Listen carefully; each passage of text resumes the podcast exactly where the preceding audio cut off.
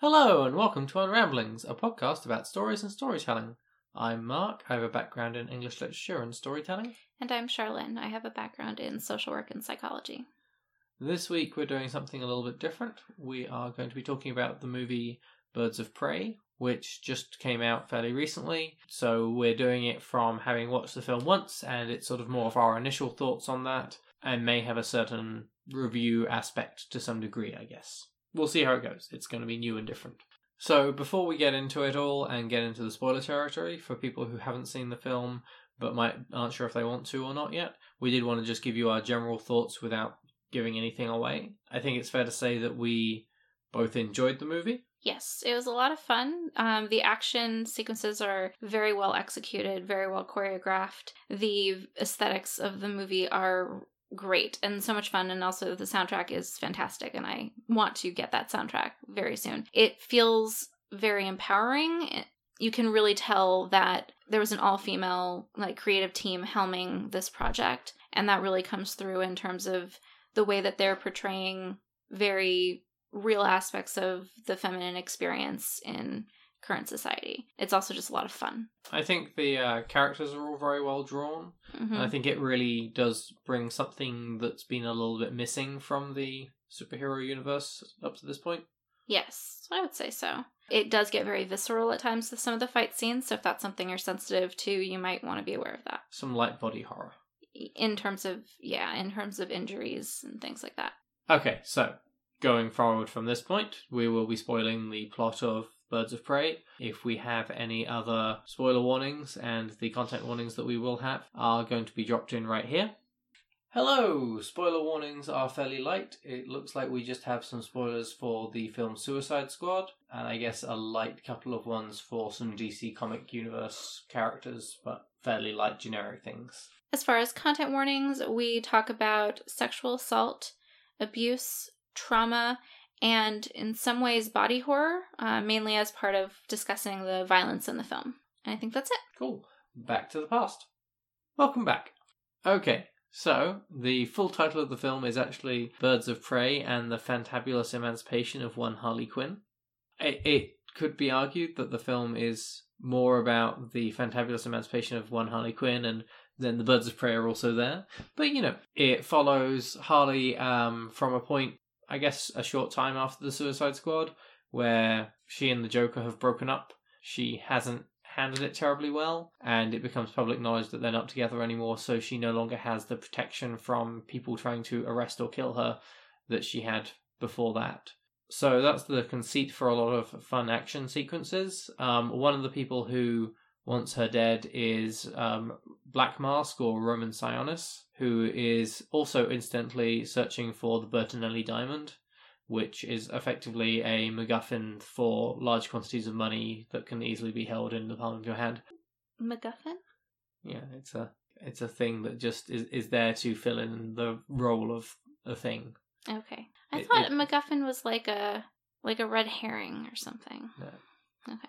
It, it's just a it's a small, small diamond shaped plot device. Okay. Um, Harley manages to convince him to not kill her yet, and she will get the diamond for him, which is a problem because everyone is trying to get hold of the diamond as well as try to kill Harley Quinn. Throughout the course of hunting that down, you end up with a collection of five women with a load of Roman's goons outside. So there's Harley Quinn, a slightly different take from the comics on Cassandra Cain, who's a thief in this one, who's a teenage pickpocket in this one, Huntress, who's part of the Bertinelli family and is trying to avenge her family's murder, Black Canary, who's been a singer at Roman Sionis's club, who's a strong brawler but also has sort of banshee-like abilities, and Renee Montoya, who is a detective. They fight their way out, get the diamond, and then Harley and Cassandra Cain run off and live a life of crime. And the other three end up forming the Birds of Prey, who are their own little crime fighting organization, who use the Bertinelli diamond that they claimed to bankroll their operation. Did that cover everything? I think so. It's interesting to do a plot summary of it because it's very character driven. Yeah, I, I do think one thing I'd add is that Cassandra Cain has swallowed the Bertinelli diamond, which is part of the complication of this whole story. Um, so you know, people are constantly threatening threatening to cut open this teenage girl, and also people are trying to get this teenage girl to poop on command for large for large segments of this movie. Not large segments, but definitely some segments of this movie, is funny. It's interesting because like it's and I, I tend to like things like this where if you explain the plot, it's very simple. And I mean like the The Last of Us is a great example of it, where like the plot is A to B, sure. Mhm. But it's about the characters within the plot that's interesting.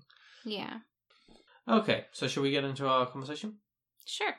So the first note that I have here is for aesthetics and symbolism. Yes. Do you want to take lead on that? So, one of the things that we both really appreciated in the movie was the overall aesthetic composition of the film throughout. And that's visually, in terms of the music, and in terms of like the way that the characters physically behave and you know move over the course of, of the movie and particularly during the action scenes and things like that the different fighting styles like in particular there are a lot of visual choices in the movie that are very evocative of femininity and themes associated with femaleness in our society. Uh, in particular, the booby trap, which is Harley's lair, which is also also just such a great name, and I really think kind of gets to the heart of a lot of what we're seeing in this movie. uh, In that it is a trap to exist as a woman in our society Hmm. you have no good options in most situations, or at least no unimpeachable options, because there are always things that some people are going to judge you for, or be angry at you for, or think you made the wrong decision. There's the whole Madonna whore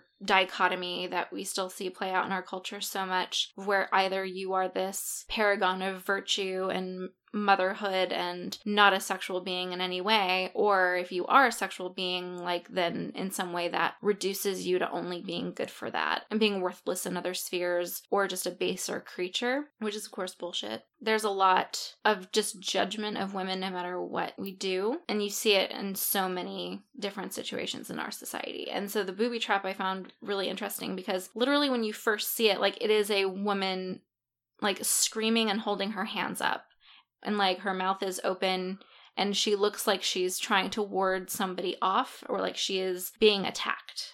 Hmm. And then and you walk in through her mouth, like literally like violating the boundaries of her body. And then inside there are gr- large groping hands, um, faces staring like with tongues out that you jump on, eyes everywhere. And it just it was very evocative to me of just that like living under this microscope Hmm. that is just part of the feminine experience in our culture that you just can't get away from and you just kind of have to decide how much you're going to let it affect you but that's not even always a decision you can make like you can try to not let it affect you to a certain extent but that's not always possible I mean, you can let, try and not let it get to you, but it's Right. still going to affect your, in the most basic way, job opportunities. Right. It's gonna, or even like with people like saying rude shit to you on the street. A lot of the time, that has nothing to do with anything you're doing, but has so much more to do with the messages that our society sends to men in particular about the kinds of spaces women are like allowed to occupy and what is and isn't appropriate to do there are a lot of messages that men receive in our society that lead to a lot of men feeling very entitled to comment on a woman's appearance, for example, tell her to smile as though her presence in a public space in some way obligates her to be pleasing to other people and men in particular. So, here in this movie, in this battle scene, you have Harley Quinn and four other strong female characters who all have their own motivations for being in this situation, literally defending themselves from a horde of men who are trying to violate one of their bodies to get something they want Hmm. despite the fact that none of them ever wanted to be entangled in any of that. Cassandra Cain didn't want to be.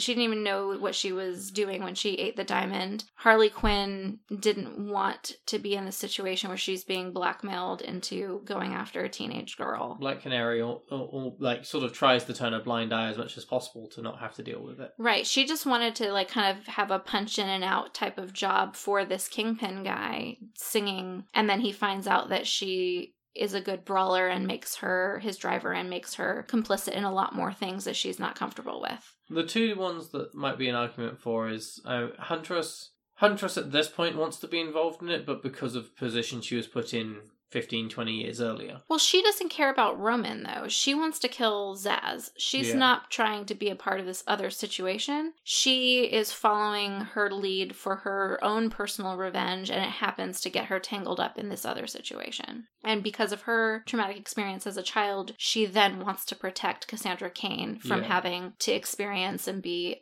a victim of this violence. And then Renee Montoya, I guess, is there for Harley, there for everyone, really. But I think she was trying to find Cassandra Cain as well. yeah, because Cassandra Cain escapes from well, Harley Quinn breaks Cassandra Cain out of holding, yeah, and Renee Montoya has a soft spot for Cassandra. She's always getting locked up for petty shoplifting and pickpocketing, but she's ultimately she's a kid who's in a bad situation, whose foster parents don't really take good care of her. yeah, Um, so she's trying to make sure that this kid who got busted out of jail by a much worse criminal, to be honest, is okay. So, yeah, you have all these people who are getting enmeshed in this man's quest for this narcissistic dominion over the city and just trying to keep that from hurting them directly yeah. while surrounded by all of these icons of feminine vulnerability in our society groping hands and staring eyes.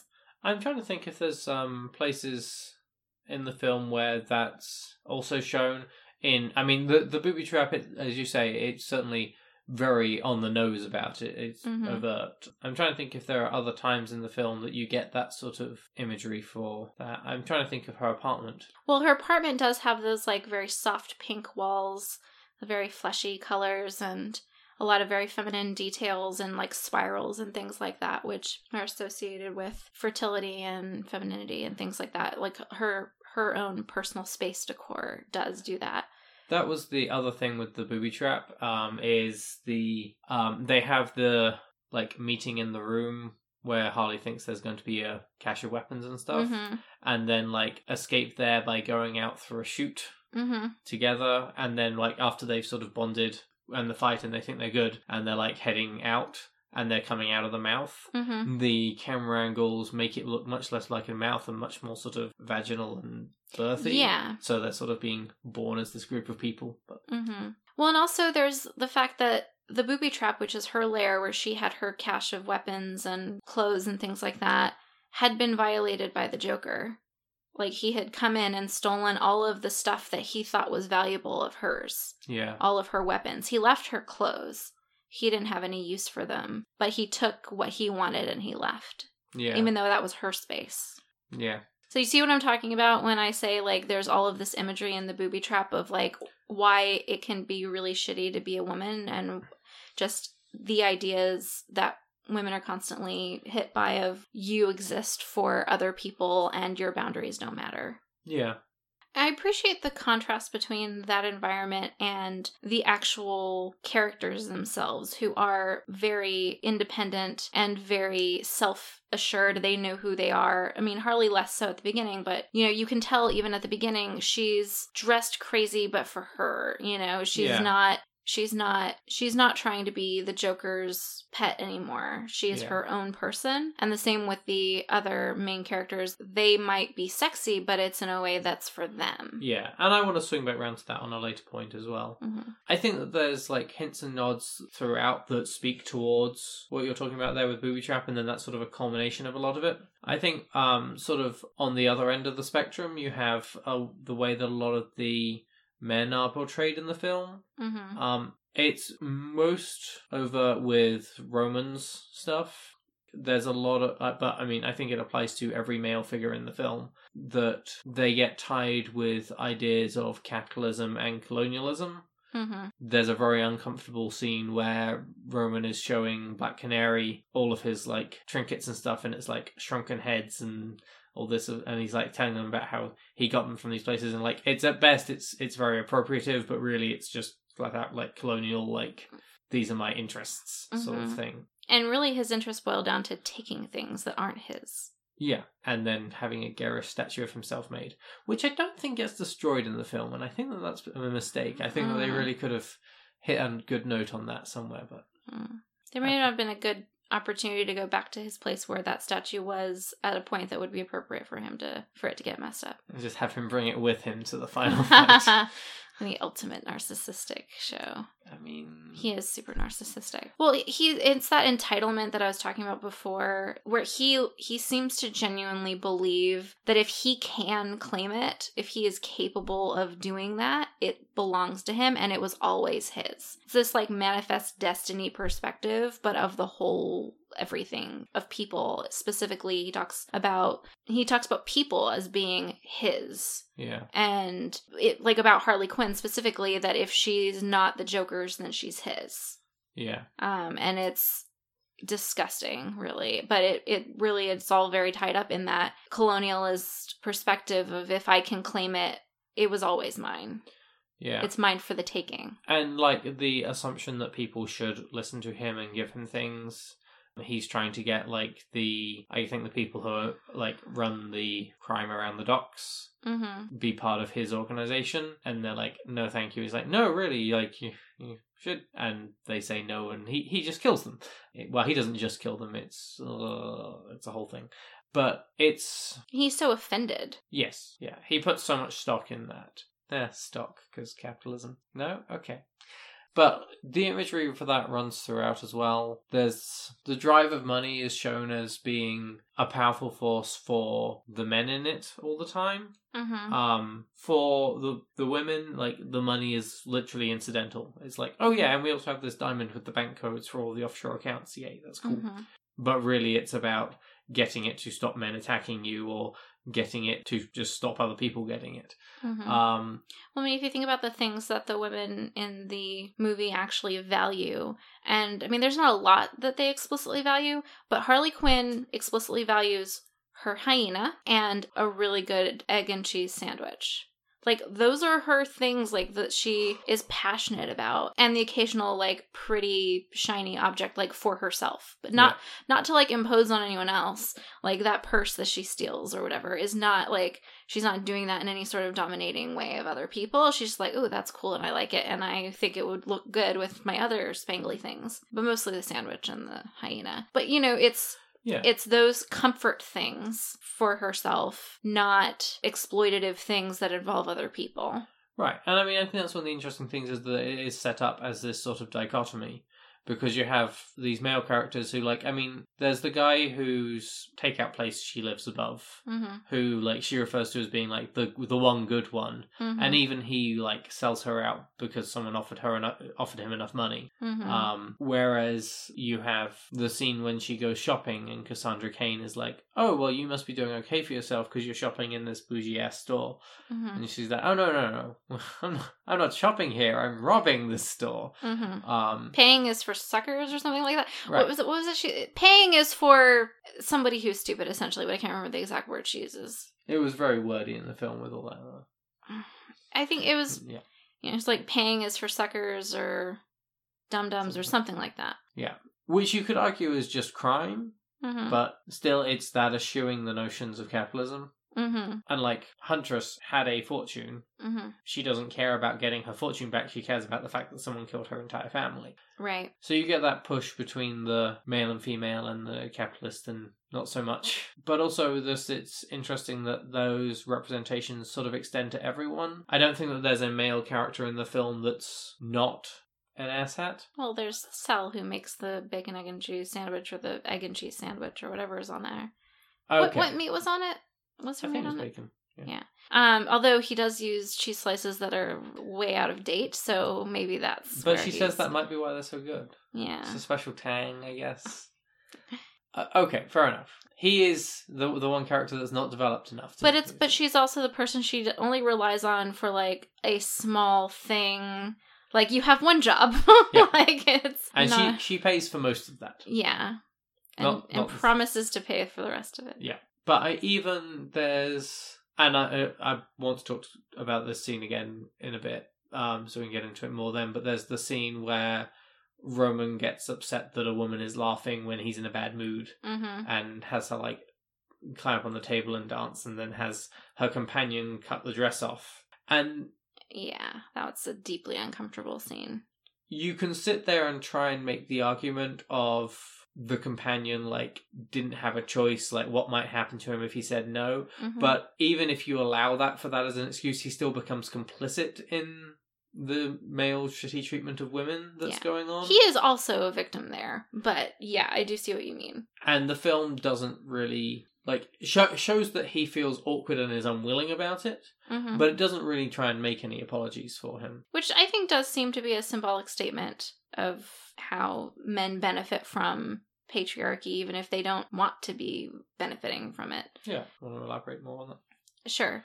The fact that there are still really sexist and small minded men who have these very lim- limited ideas of like a woman's role and capacity and things like that sets the bar really low for men in general. Like if you're not a sexist asshole, you're automatically benefiting um, from the shitty bar of everyone else. There are so many people who make who make apologies for abusive behavior if it's not physically abusive or even if it is physically abusive in our society. And so like it gets to the point of like some there are people who are if they're unhappy in a relationship but the person that they're with is a good provider or something there are people in their lives because of these views who will be like, well, he doesn't hit you, does he? Or something, you know? Yeah. And so if you are not, you know what I mean? It just, it sets the bar on the floor and it's that, that benefits other men, even if they're not doing anything actively. Plus, of course, there's all the passive, uh, positive effects of being male in this world like, in terms of your applications getting um, considered more thoughtfully. Like you're more likely to get called about jobs, more likely to get interviewed, more likely to get hired, more likely to get offered higher salaries and raises. You tend to have to prove your merit less rigorously for promotions and raises and things like that. You are taught a lot of things like negotiating that women are discouraged from trying to do, let alone taught.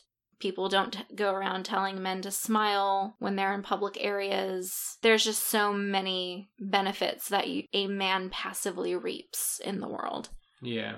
I think one of the things that I really appreciated about this film is that it does set up that world of shitty male supremacy where they have the power. And then, because this is a film that is giving itself five female protagonists, has the room to explore different responses to that.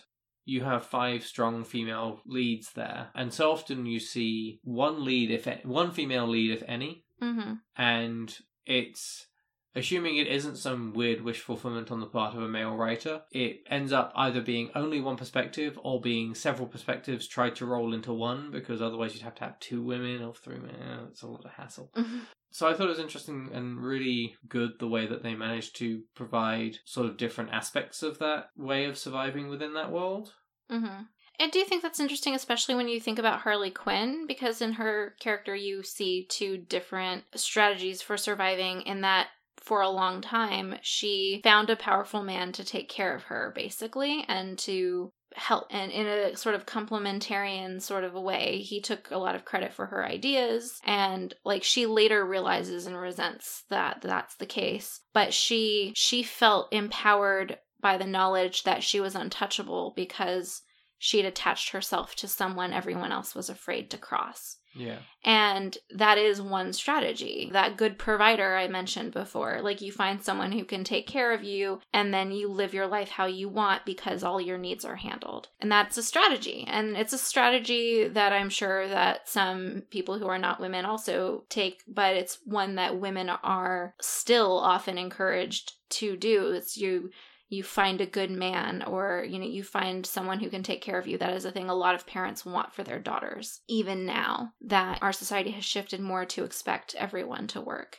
Yeah. Then she ends up breaking up with the joker for good which it kind of seems like he broke up with her and she was not or maybe she broke up with him but she didn't mean it or something and it but it ends up being a final split and she has to try and figure out okay what's my strategy now especially since I kind of abused the situation I was in before, where I was so protected that I didn't have any thought to what would happen if I didn't have that protection. yeah well you do also get like a view into her life before the joker in this Mm-hmm. Like they don't go full origin story, but they do have the representation of Ace Chemicals and the destruction of it. hmm Um, uh, but also like a bit of a story about how her life was going before the Joker.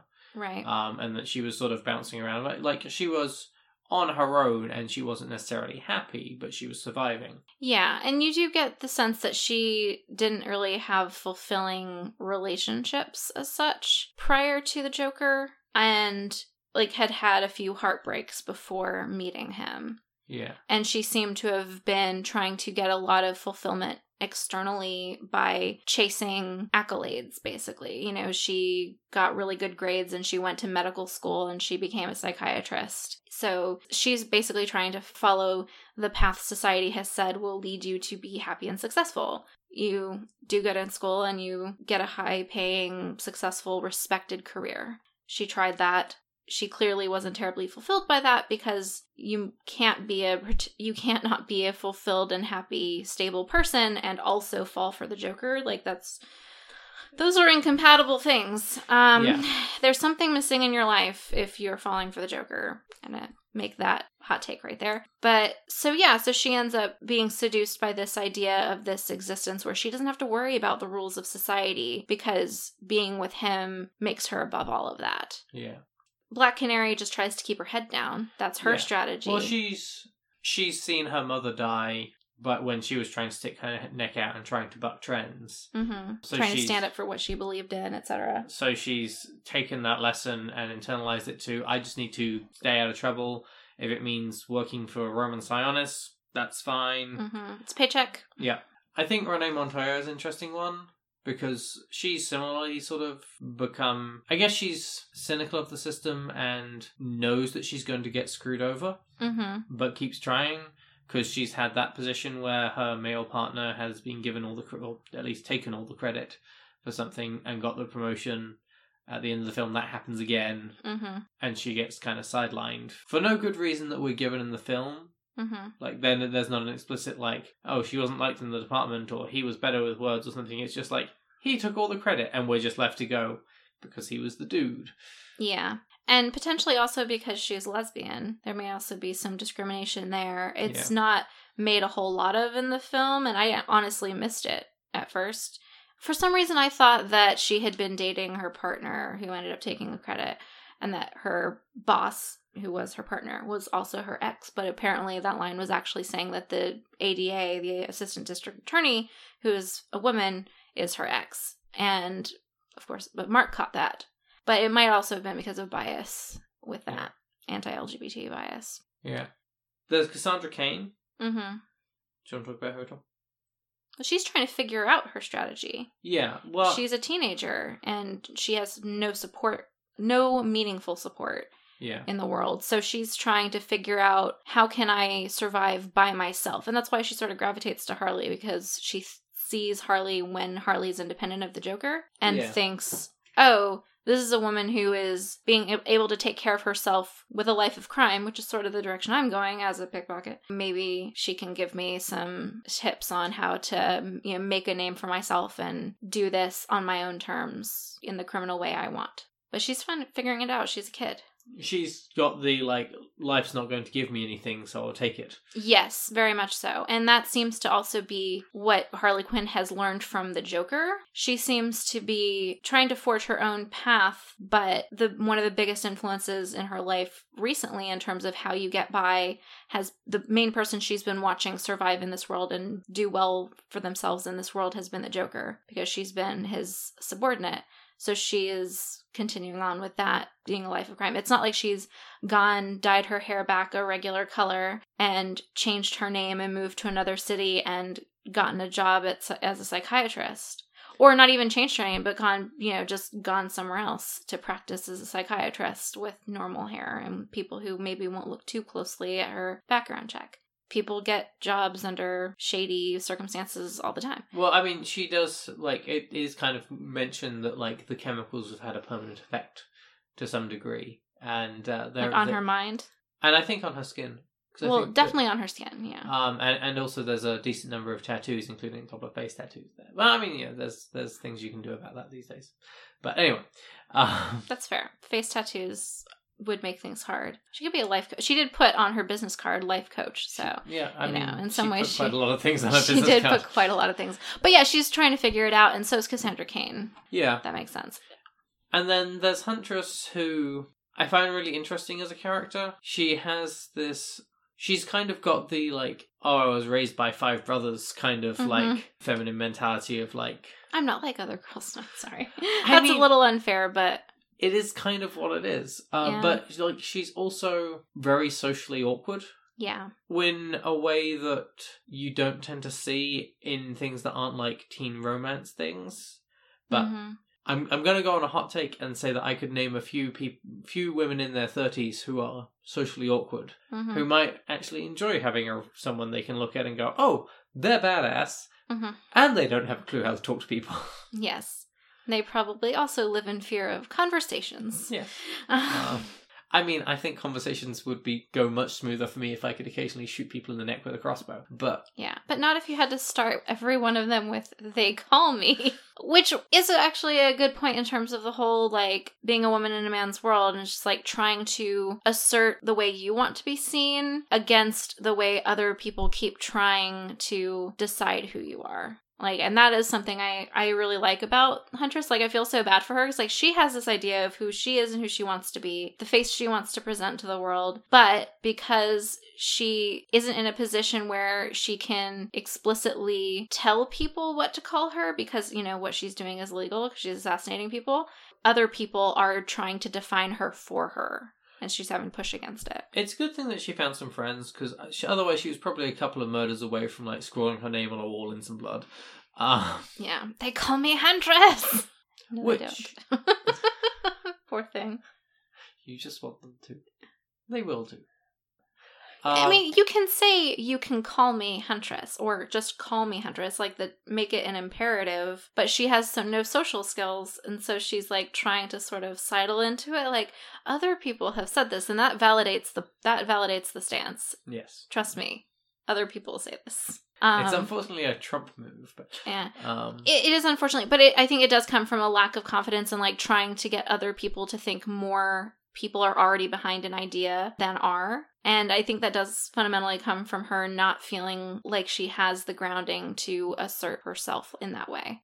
I, I think that a lot of it comes down to um, who who you are as a person if you've been raised by two Sicilian assassins, Maybe. Yeah, that's fair. and as far as we can tell, not talk to anyone else in that time. I think it was two male Sicilian assassins as Yeah. well. So I really, I would love to have been a fly on the wall during the explaining menstruation conversation in that household. It's like, Yeah. well, you don't seem to be dying, so But also on top of that, like two Sicilian assassins related to one of the people that helped kill your family, but then was like chose to save you. Still helped kill your family though. Anyway, a but lot of baggage there. that one's interesting because Cassandra Cain's backstory in the graphic novels is that she's raised as an assassin by her assassin parents, uh, but her parents are insane and. To make her a better assassin, deprive her of speech and human contact. So she grows up surprisingly socially awkward. So there's sort of a bit of a parallel there with what they do for Huntress's story. Yeah.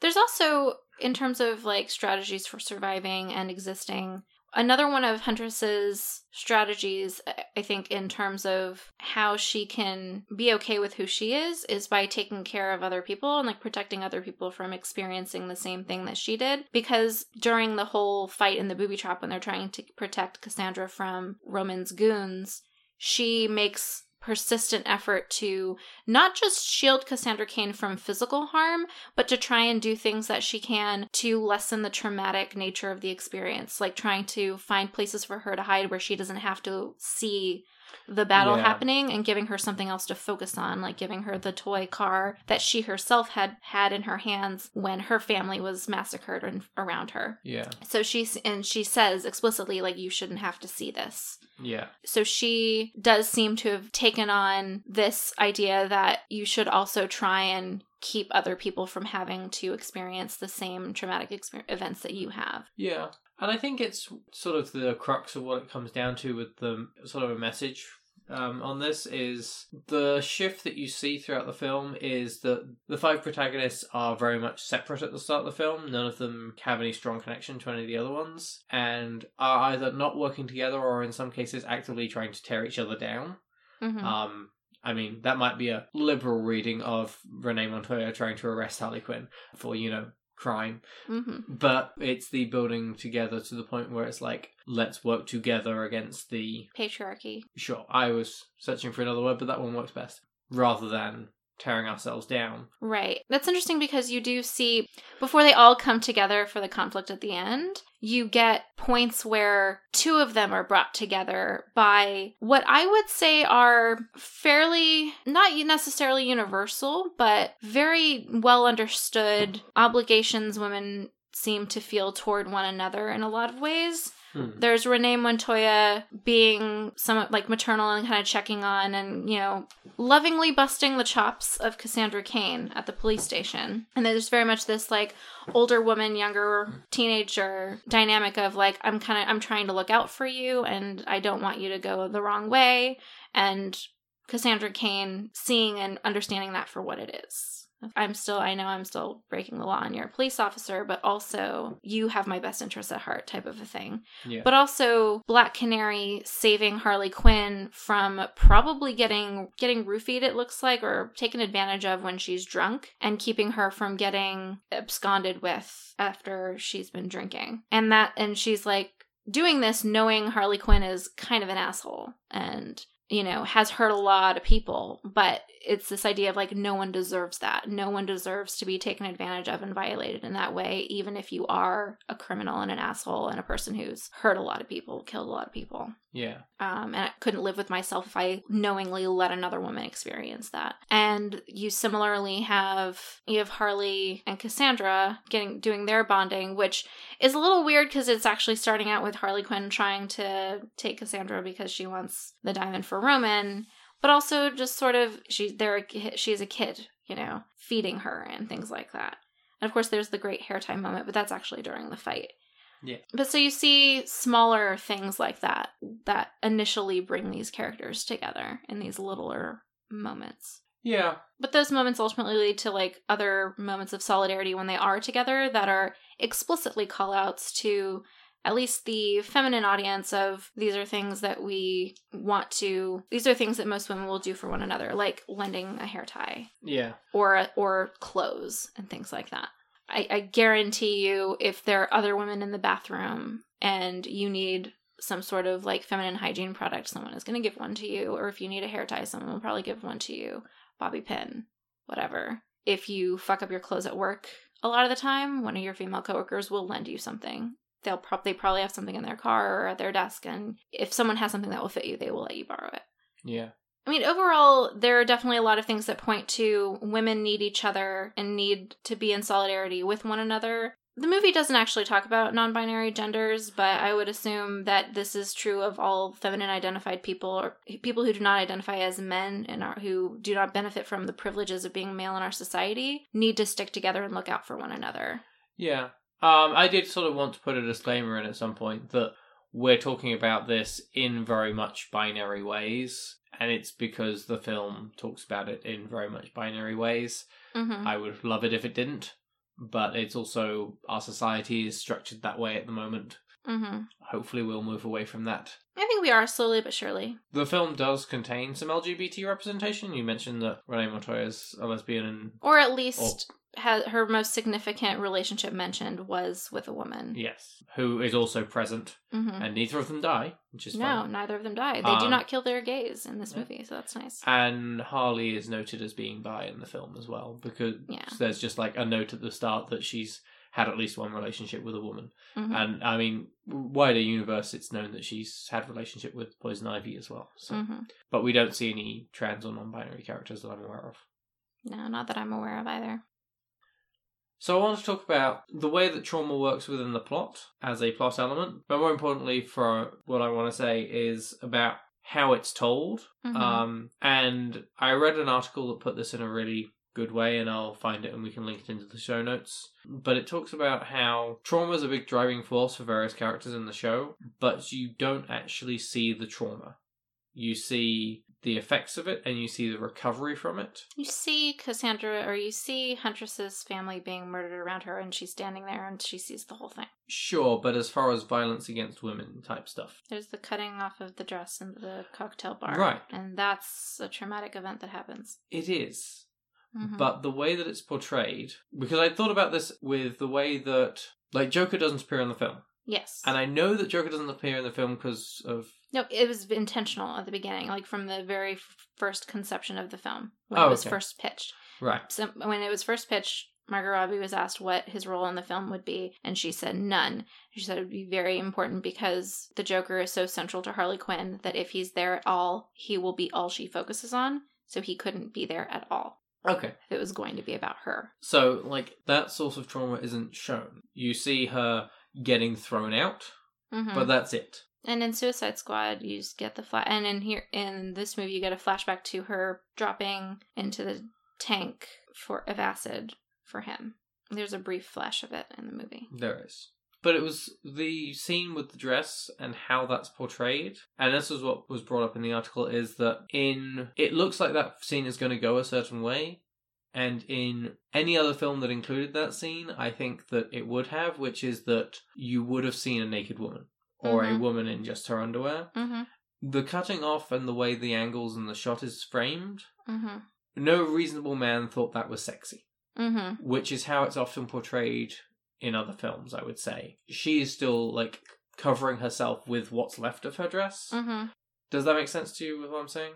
Yeah, it's not shot to be like a kinky thing that's supposed to be sexy but somewhat disturbing. It's just disturbing. Yes. It's just upsetting. Like it's it's a very female gaze, not a male gaze. Yeah. So like I feel the film is about recovering from trauma and about the fact that trauma is, is inflicted, Mhm. but isn't about it's not about that sort of voyeurism of trauma. Yeah, I definitely agree. And I mean, that makes sense because, I mean, the subtitle is And the Fantabulous Emancipation. So that definitely makes sense. I also think that it's in part about how women sort of have to, on an ongoing basis, recover from traumas that are inescapable for feminine identified women in our society. I think everybody I know has some experience of being sexualized at far too young an age. That's a disturbing and traumatic thing to have to accept as part of your everyday life that, that that's a thing that could just happen at any point and it's a thing that you have to have happen to you because there is not enough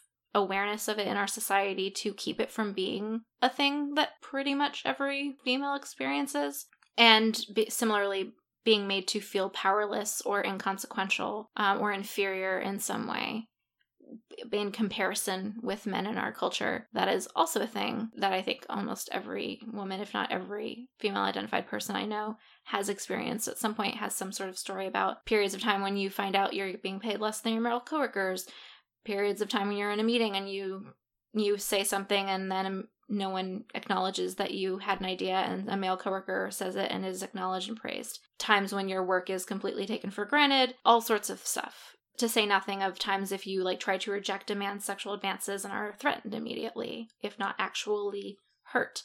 Yeah. men who will not take no for an answer but will take your ownership by another man as an answer. Yeah. um you know the the guy that you have to tell you have a boyfriend or that you're married or he will not leave you the fuck alone which is fucked up. No should be enough. It should be enough that i'm not interested. It doesn't ma- shouldn't matter if i'm single or not. So like there's just these ongoing traumatic and dehumanizing experiences that people who are perceived as female have to deal with and know how to cope with uh, in our society i do really like that this that this movie is very clearly and explicitly calling out Harley Quinn's relationship with the Joker as being really unhealthy and not being anything remotely aspirational. I hate it when I see that. I Yeah. love Harley Quinn as a character, but her relationship with the Joker is not aspirational. It's deeply toxic. And I do think that her vulnerability after getting out of that abusive relationship is an important allegory for all of the ways that people are vulnerable when they leave abusive relationships. Even if the uh, relationship didn't include physical abuse, there's often financial abuse where this person has been systematically kept from being able to support themselves, so they'd be dependent on their abuser. There are just so many different kinds of abuse that make it difficult to have the capacity to stand on your own after that person is no longer in your life, including emotional like systematically destroying your emotional ties to other people in your support system that could help you through the people who could support you um, when you leave that toxic force in your life. So Harley Quinn is no longer with the Joker and she makes it permanent. And it's interesting because for a long time, people don't believe that she's really. That they've really broken up for real because they break up and get back together all the time. And that also happens a lot with abusive relationships. People go back because they feel like they have to, like they don't have any other option. And once Harley Quinn realizes there's a target on her back, if she hadn't already made a really public and huge can't take it back statement by blowing up the chemical plant, maybe she would have gone back to him at that point once she realized that everyone was gunning for her. And that is exactly the kind of control that the Joker and any abusive person lays in around a person that they're abusing because they want to be the only answer they want to be the only choice for that for that victim so that's why the people will convince you to move far away from your support system and try and turn you against your family and friends, etc. Yeah. Um so she can't go back and so she has to go forward, but it really does show the difficulty in that when you've become so reliant on someone else. I think the average is like seven times that people will try and leave an abusive relationship before yeah. they actually leave for good. And a big part of that is because the abuser has cut them off from so many forms of support and condition them to think that they cannot handle they, that they can't get by without them that, that they need their abuser to function. Yeah. So it's it's interesting because i love that the joker is not in this movie because it does force you to see harley on her on her own. It forces her to figure out what that means but I also, just knowing how those kinds of dynamics play out, wonder if any thought had been given to his reaction to her like blowing up the chemical plant and everyone gunning for her. Like, if he's there being like, ah, she'll come running back any minute now, because it's what I would expect of someone like that. Yeah. Um, Not to say I think he should have been in this movie. I think it's perfect that he's not. Yeah. I also think that the movie does a good job of showing that just because you've broken up with someone for good and you know that they were bad for you doesn't mean that all of the positive memories and feelings that you had for that person go away. Harley Quinn does keep some stuff from her life with the Joker for sentimental reasons. Like she doesn't want to forget that that was ever a part of her life, but she is trying to move forward into a new chapter of her life. And I also love that they have seeded the movie and her parts in particular with these glimpses into what she must have been like as a psychiatrist and acknowledgement in things that she says that that is part of who she is and that is part of her history. Like she says to Huntress after she has killed Zsasz, the very last of the people that she needed to kill to avenge her family, Harley Quinn says something along the lines of, revenge often doesn't bring the catharsis that we hope it will. I'm, I'm paraphrasing, I'm sure it's not those exact words, but what she is saying, and I think she's right, is that Huntress has put off dealing with the emotional fallout and trauma of the massacre that she was in the middle of by compartmentalizing to this series of tasks that she could control. She could become an amazing assassin. She had the the tools, she had the resources and tools and guidance to do that and she could focus single mindedly on a list of people to eliminate. And, you know, that could be, you know, feel like she's making progress on dealing with this horrible, horrible traumatic event, but she isn't actually dealing with what happened mm.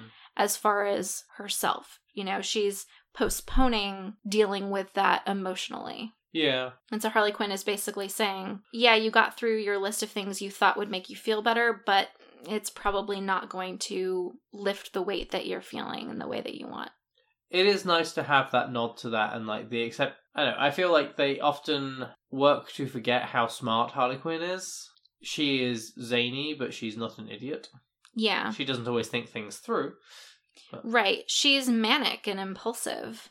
Yeah. And a part of that might be underlying and part of why she was susceptible to the Joker in the first place, but part of it might be the chemical bath, you know, messing with her brain. Yeah. But it didn't make her stupid, you're right.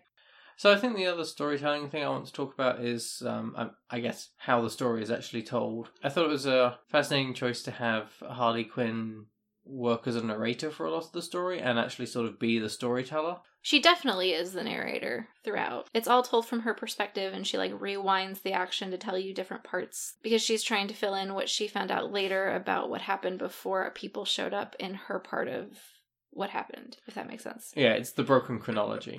Yeah. Like, she, it's almost as if she gets excited about her part. She's like, "Oh yeah, and I broke into the police station. I did all this, and then there was a phone call. Oh wait, but you need to know about why there was a phone call. Okay. hmm I mean, the narration stuff. I mean, it, I think it does go beyond just narration because it's not just sort of like it is the full structure of the story as well that's controlled by her. But I think the, I mean, it's it's an old trick, but just the unreliable nature of her narration. Like you see it very early on when she's talking about how she and the Joker broke up and how like ah he took it really bad and you know she was fine and stuff, and it's narrated over her like crying and like in, in the rain and pounding on the door and things. You get that sort of reframing of things. Yeah, she says that she handled it very maturely. Yep. Um, which is just so funny. Like it's a great opportunity for humor because she just doesn't do anything maturely. it's kind of an important part of her character is that she's let go of these ideas of what you should and shouldn't do in society as part of abandoning her her legitimate role in society when she threw in with the Joker. I think that that particular technique is used to inject a lot of humor into the story. Yeah, well, it gives you a really good insight of Harley's brain, which is a very strange place to be. So many of the stories that we see are from like Batman's point of view or from the people trying to organize the Suicide Squad, for whom Harley is this unpredictable nuisance, or from the Joker's point of view in some point cases where she's often inconsequential or something that can be discarded. You know, various unhealthy things for a relationship. Uh, Like he he's delighted by the signs of her reflecting him basically. yeah. And when she doesn't or when it's expedient for him, he discards her. She, he gets mad when she's doing stuff on her own for her own reasons that don't have anything to do with him because that's evidence of her having her own mind and her own will and not reflecting him. Yeah.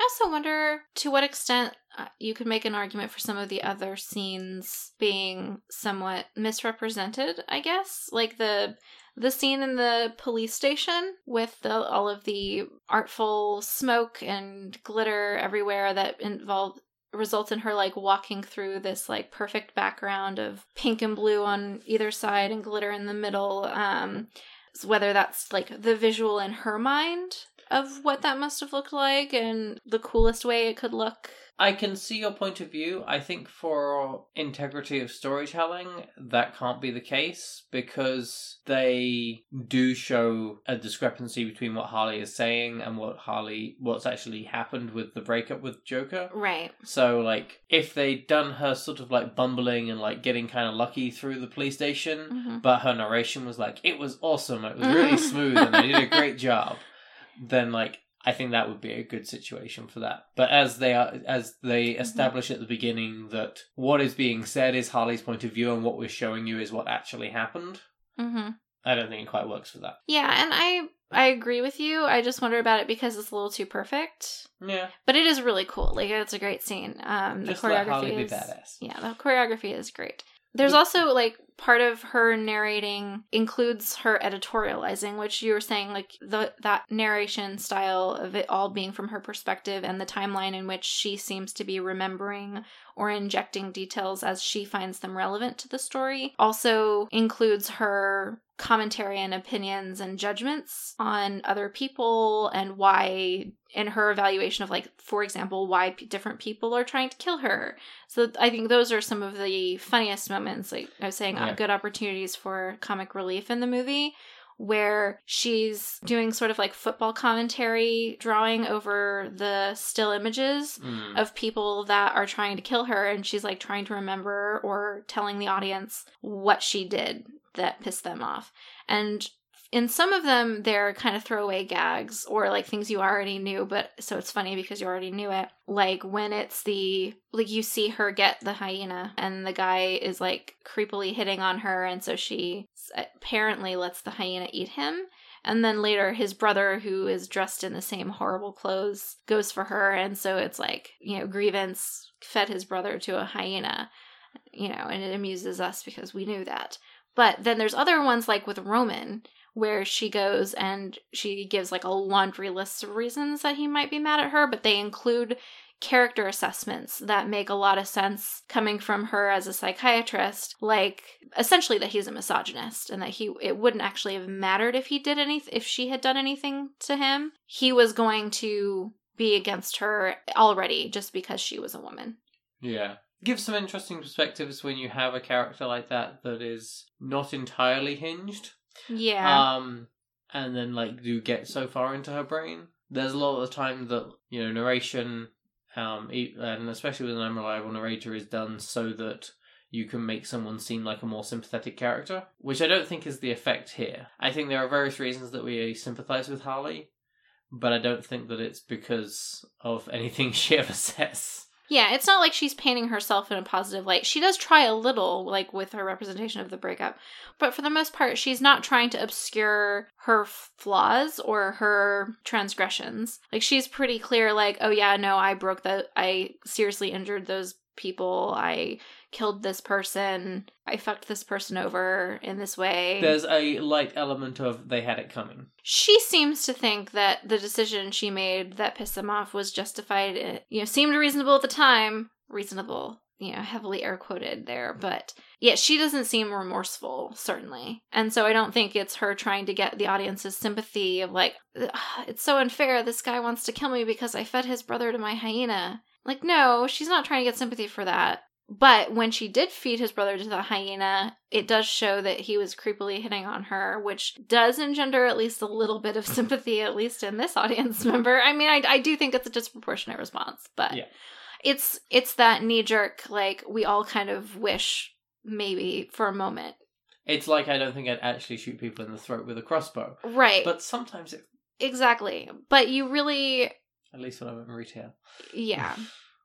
but it's it's a satisfying thought. Yes. Yeah.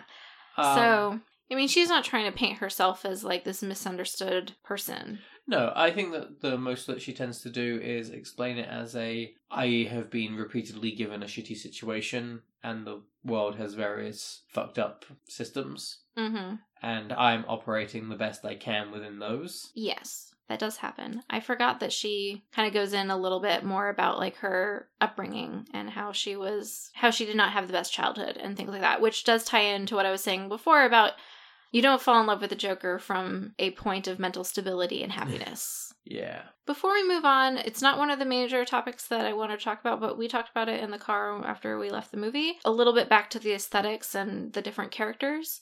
I really appreciated the way that the fighting styles of the different mm. birds of prey reflects who they are as people and their backgrounds. In some ways in harley quinn's case a nod to her canonical attribute of being like an olympic level gymnast basically which is not something that comes up ever in this movie. I'm not sure if it's stated in suicide squad. It's clearly think it might be actually. It's definitely evident in Suicide Squad. They make a lot of her gymnastic abilities and acrobatic capabilities. We see that a lot in her fighting style being very, very influenced by like ballet and gymnastics, and it's all very graceful and the movements are very calculated. Yeah. But in a in an aesthetically pleasing way. Whereas with Huntress, you have this very martial arts influenced way of moving, which makes sense because she's a trained assassin who was raised by trained assassins, which is clearly going to involve a lot of martial arts. And then you have Huntress, who. You mean Black Canary? Or sorry, and then you have Black Canary, who it's shown, you know, lives in a rough neighborhood and comes from pretty humble origins and is a brawler. Like when she's fighting, she is throwing fists and elbows. Yeah, um, you know, she's rolling rolling over things as if she's used to rolling over the hoods of cars to get out of the way of things. Right. And then Cassandra Cain, who's mostly staying out of the way because she's a pickpocket. This is not the type of crime she's into, you know. she's mostly trying to hide and make herself unnoticed, which makes sense. And then Renee Montoya, who is taking this very institutional style that like police are taught of like using cover, protecting the innocent in the situation. She's constantly trying to make sure she knows where Cassandra Cain is, that Cassandra Cain is in cover. She's using cover, she's using her gun, she's wearing a bulletproof vest. So Secretly. secretly wearing well, Bullet- no, Bulletproof bustier.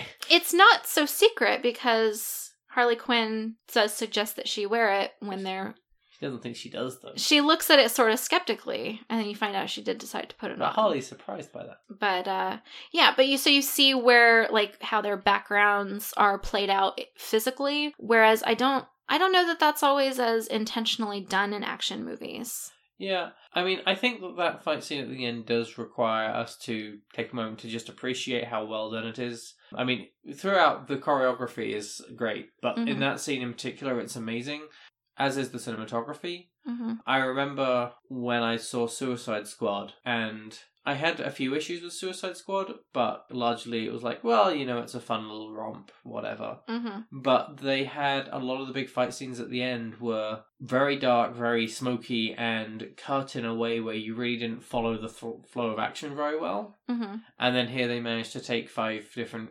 protagonists fighting many, many people at once, and it just flows seamlessly. apparently they did one long take Jesus Christ. for the period the one with the big hands yeah. yeah they i think they had to try a couple times but they did they get it and it's a revolving stage Wow, I have to go back and watch that again. And also, there's the part of that fight scene where Har- where Harley Quinn is in roller skates. Yeah. And Margot Robbie is doing, and she did that stunt herself where she's on the roller skates and flips up onto the car. Huh. Yeah, no, it was a challenging set of stunts for them to do, apparently. But really cool. Yeah. Paid off. Speaking of a fun romp, though, Uh, while we were talking before about the characterization and like Harley Quinn as a narrator, and you were saying about getting into her head, one of the things I appreciated the most about the characterization, aside from them inserting that background as a psychiatrist, was also just the joy that she finds in every situation. Mm-hmm. Even if it's, I'm going down this slide with the other people to escape this horde of men coming to literally cut one of us open, she's going, wee, down the slide and enjoying every moment of it. The point where she's busting cops in the police station to try and get to Cassandra Cain, she is clearly having so much fun. Like she's smiling, sticking her tongue between her teeth and grinning at the camera and around and like walking through clouds of smoke and glitter like triumphantly and joyously. All of she's in a police chase and she's stopping to grab a purse. She she just refuses to let any moment of enjoyment pass up no matter what else is going on around her and i think there's something really beautiful in that. Yeah. I mean, it might also be indicative of not having a great past and needing to grab those moments of joy, but sure but it, i think that's also part of a survival strategy of like yeah. I'm going to take the joy where it comes. Even if it doesn't seem like the best time, I don't know when the best time is going to be. So I'm going to enjoy whatever might be enjoyable right now. It makes sense that she's so pissed about that sandwich. One of her great joys. So I think that's most of the topics that we wanted to talk about. But I think the big question here is what is it that this film is able to do that a film like Suicide Squad wasn't able to? And why? I think this movie actually captures certain aspects of the feminine experience in a very authentic way and makes statements about female solidarity being important and male entitlement and like a colonial mentality being a negative and toxic force in our society that Suicide Squad I don't think even was trying to do in any way. This movie feels a lot more intentional in terms of talking about how important it is to know who you are outside of your relationship with a man and to just and just acknowledging a lot of the difficult aspects of being perceived as female in this world. And I think it's able to do that because it is helmed by a team of women. It's Margot Robbie's project, and she's the producer on it. The writer is female, and the director is female. And then, of course, it has, as you as we've mentioned lots of times, all of the main characters are female, except for the villain, who is a man, not accidentally. So I think because it's led by women, it is able to make authentic statements about that. That's fair. What do you think this movie is able to do that Suicide Squad can't or didn't? Provide a more visually appealing fight scene. No. You're not wrong. I mean, the fight scene, the fight scenes in this movie are beautiful. They're gorgeously choreographed and visually engaging, not just for the fight, but for the scenario or like scenes that they happen in are really compelling and interesting. I mean, to provide a less flippant response, I mean, I, I agree with you. I think that that's a big part of it. It's setting it up against Suicide Squad might be unfair on Suicide Squad, as I feel like the pitch behind this film was okay, let's do a Birds of Prey and Harley Quinn film that like explores them and you know how they can come together and support each other and blah blah blah blah blah. Whereas I feel that the mission statement for Suicide Squad was we'll get all the villains together. It'll be cool. Yeah. So it, it does set out to make a message, I think it would be hard for someone to come out of that movie without having a viewpoint on things. Mm-hmm. Some of it is subtly background stuff, like just some of the things in Roman's apartment that he doesn't even talk about. But a lot of it is up in your face about it, but not in a preachy way. Just it's a stated as reality. Yeah, it's and I, I think that's what it is. It's acknowledging a lot of the ugly realities of being perceived as feminine and how that sucks, but also how it doesn't preclude you from being strong and independent and being your own person despite that stuff. And also how and, and I and I I think that it's important that we do have art that is validating of a lot of those experiences, especially because a lot of women, when they try to talk about things that most women experience, have their concerns dismissed and invalidated by other people, or like other people dismiss that stuff. Men, in particular, tend to dismiss stories of like women being harassed and things like that, and that being such a prevalent problem because it doesn't happen to them, so they think it's not real. So it's not it's important to have art that is acknowledging, hey, you're not crazy. This stuff is real and it's fucked up and it's not okay and you shouldn't have to deal with it, but we know you do have to deal with it. So let's talk about all the ways we deal with that. Yeah. Not even necessarily saying there's a particular way you should deal with it, just showing different women leading different kinds of lives, dealing with that kind of shit in their own way. And all managing to be functional to one degree or another. To one degree or another, yeah with Harley Quinn maybe being, I don't know, defined functional. Eh. Okay, I think that's a good answer to the big question. But I think the bigger question that this film asks, very overtly, is what is the perfect breakfast sandwich? I think this film says that that sandwich featured in the film is the best breakfast sandwich. For Harley Quinn. For Harley Quinn. I think. I mean, she acknowledges that part of what makes that sandwich great is the Armenian armhair. And Personally, I don't like that on my sandwiches. One, you. I know. I personally am a big fan of bacon, egg, and cheese, which is what Harley has on that sandwich. I would not pick the toasted bread, or what was it that it's on? Is it on a toasted roll? I forget. The bread that she has, I would I would probably go for something else. You... I, I think that it kind of depends, but I would go biscuit, croissant, or bagel. If it's just bacon, egg, and cheese, I think a bagel is too much. Actually, it's too sturdy.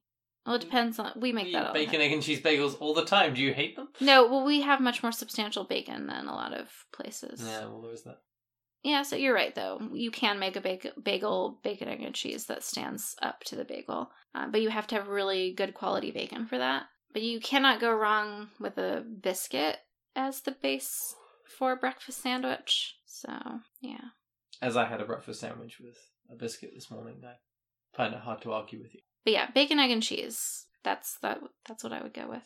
What about you? See, that's difficult because I, I do enjoy a good bacon, egg, and cheese. I do also enjoy a fried chicken biscuit for breakfast. So I don't know, but I think that like, and part of this is just is me being British, and part of it is just me being who I am as a person. But I think my personal favorite comfort food breakfast sandwich is either a good sausage or bacon either or, several slices of thick, lightly fried black pudding, and then a fried egg on top. Well, a fried egg and then a slice of bread on top. Otherwise, it's very messy to eat. Mm-hmm. That makes sense. And like a over easy egg or a sunny side up egg, so that the egg yolk like breaks and runs down through the bacon and the black pudding. It's the way to go. It's a very British sandwich.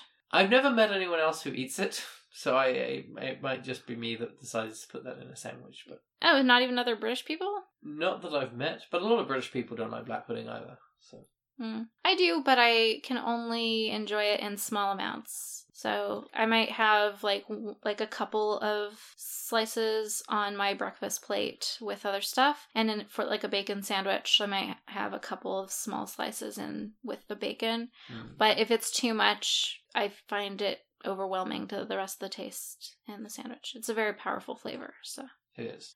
Okay, shall we do some fun facts? Yes, we should. But I'd like to acknowledge that Shadow is playing with a ball that has a bell in it. So that's probably going to be going on while we're finishing up. I have some fun facts. I don't know if you do. I do not. I'll see if I think of any as you're talking. Okay, so first, uh, all of my fun facts are about Margot Robbie, who is the main person behind this film. It's her, it's her project, Mhm. as and she also starred in it. She once ate four pounds of spaghetti bolognese and won a spaghetti bolognese eating competition. How many pounds does she possibly weigh? I don't know, but I mean that probably made a decent percentage of her weight spaghetti bolognese. Wow. She also played right wing on an amateur hockey team when she first moved to the US, which she did even, despite not knowing how to ice skate because she really loved the Mighty Ducks when she was a child. Where's she from?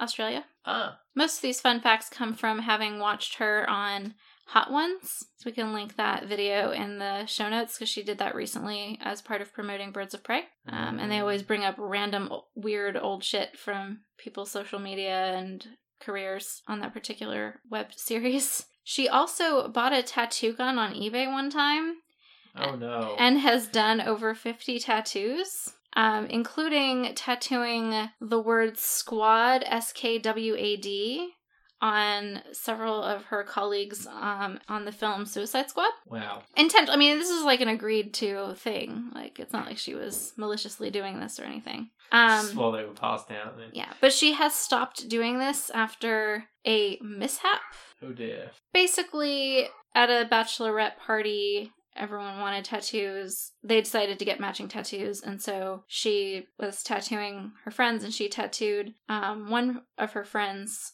back. And then her mom was super pissed because it was the maid of honor and she was in a backless dress and had this like raw fresh scabby tattoo um, and like apparently bitched out Margot Robbie at this wedding. Um, and so she decided I shouldn't do this anymore, and so she she stopped doing it. That's in an article from February fifth, twenty twenty. So pretty recently, she has stated that she stopped doing it. Um, Wow. but yeah. Also, apparently, the one of the person people had thought they were getting a different tattoo than they did get.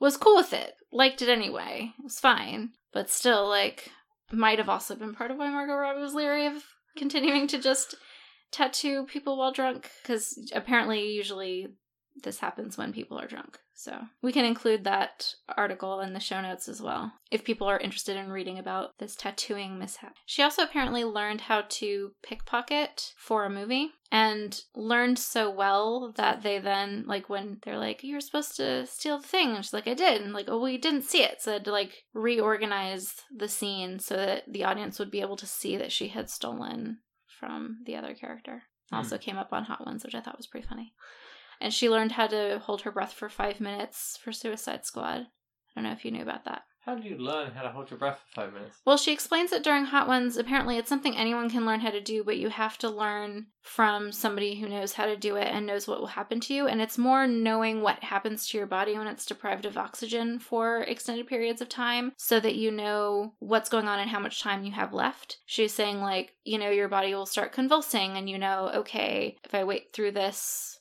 I've I've got like another thirty minutes to uh, thirty seconds to another minute, and then the convulsions get worse, and you know, okay, I need to. I only have this much more time, and it's essentially about knowing what the different protests your body are, is making mean and pushing past it. Hmm. Well, now I know what to learn how to do. You want to learn how to hold your breath for five minutes? I mean, it'd be an interesting thing to be able to do.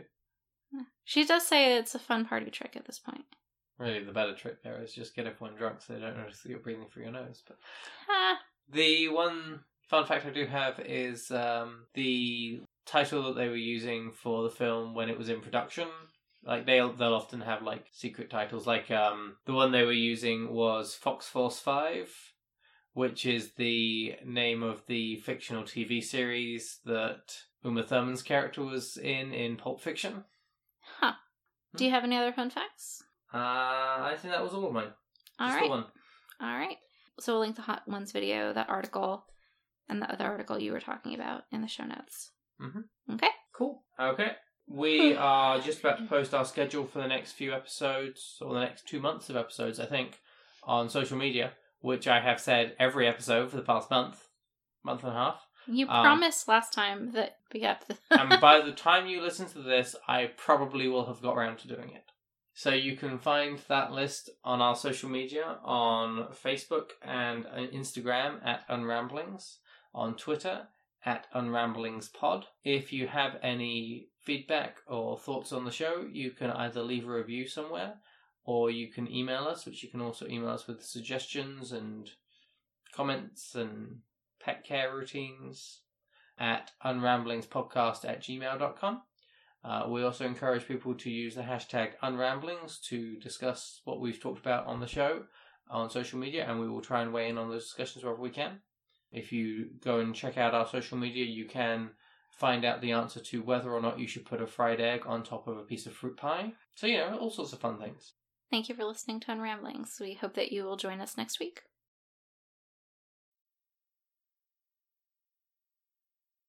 Spaghetti bolognese eating competition. What was that? Shadow, are you okay? What did you do? I think he's just playing.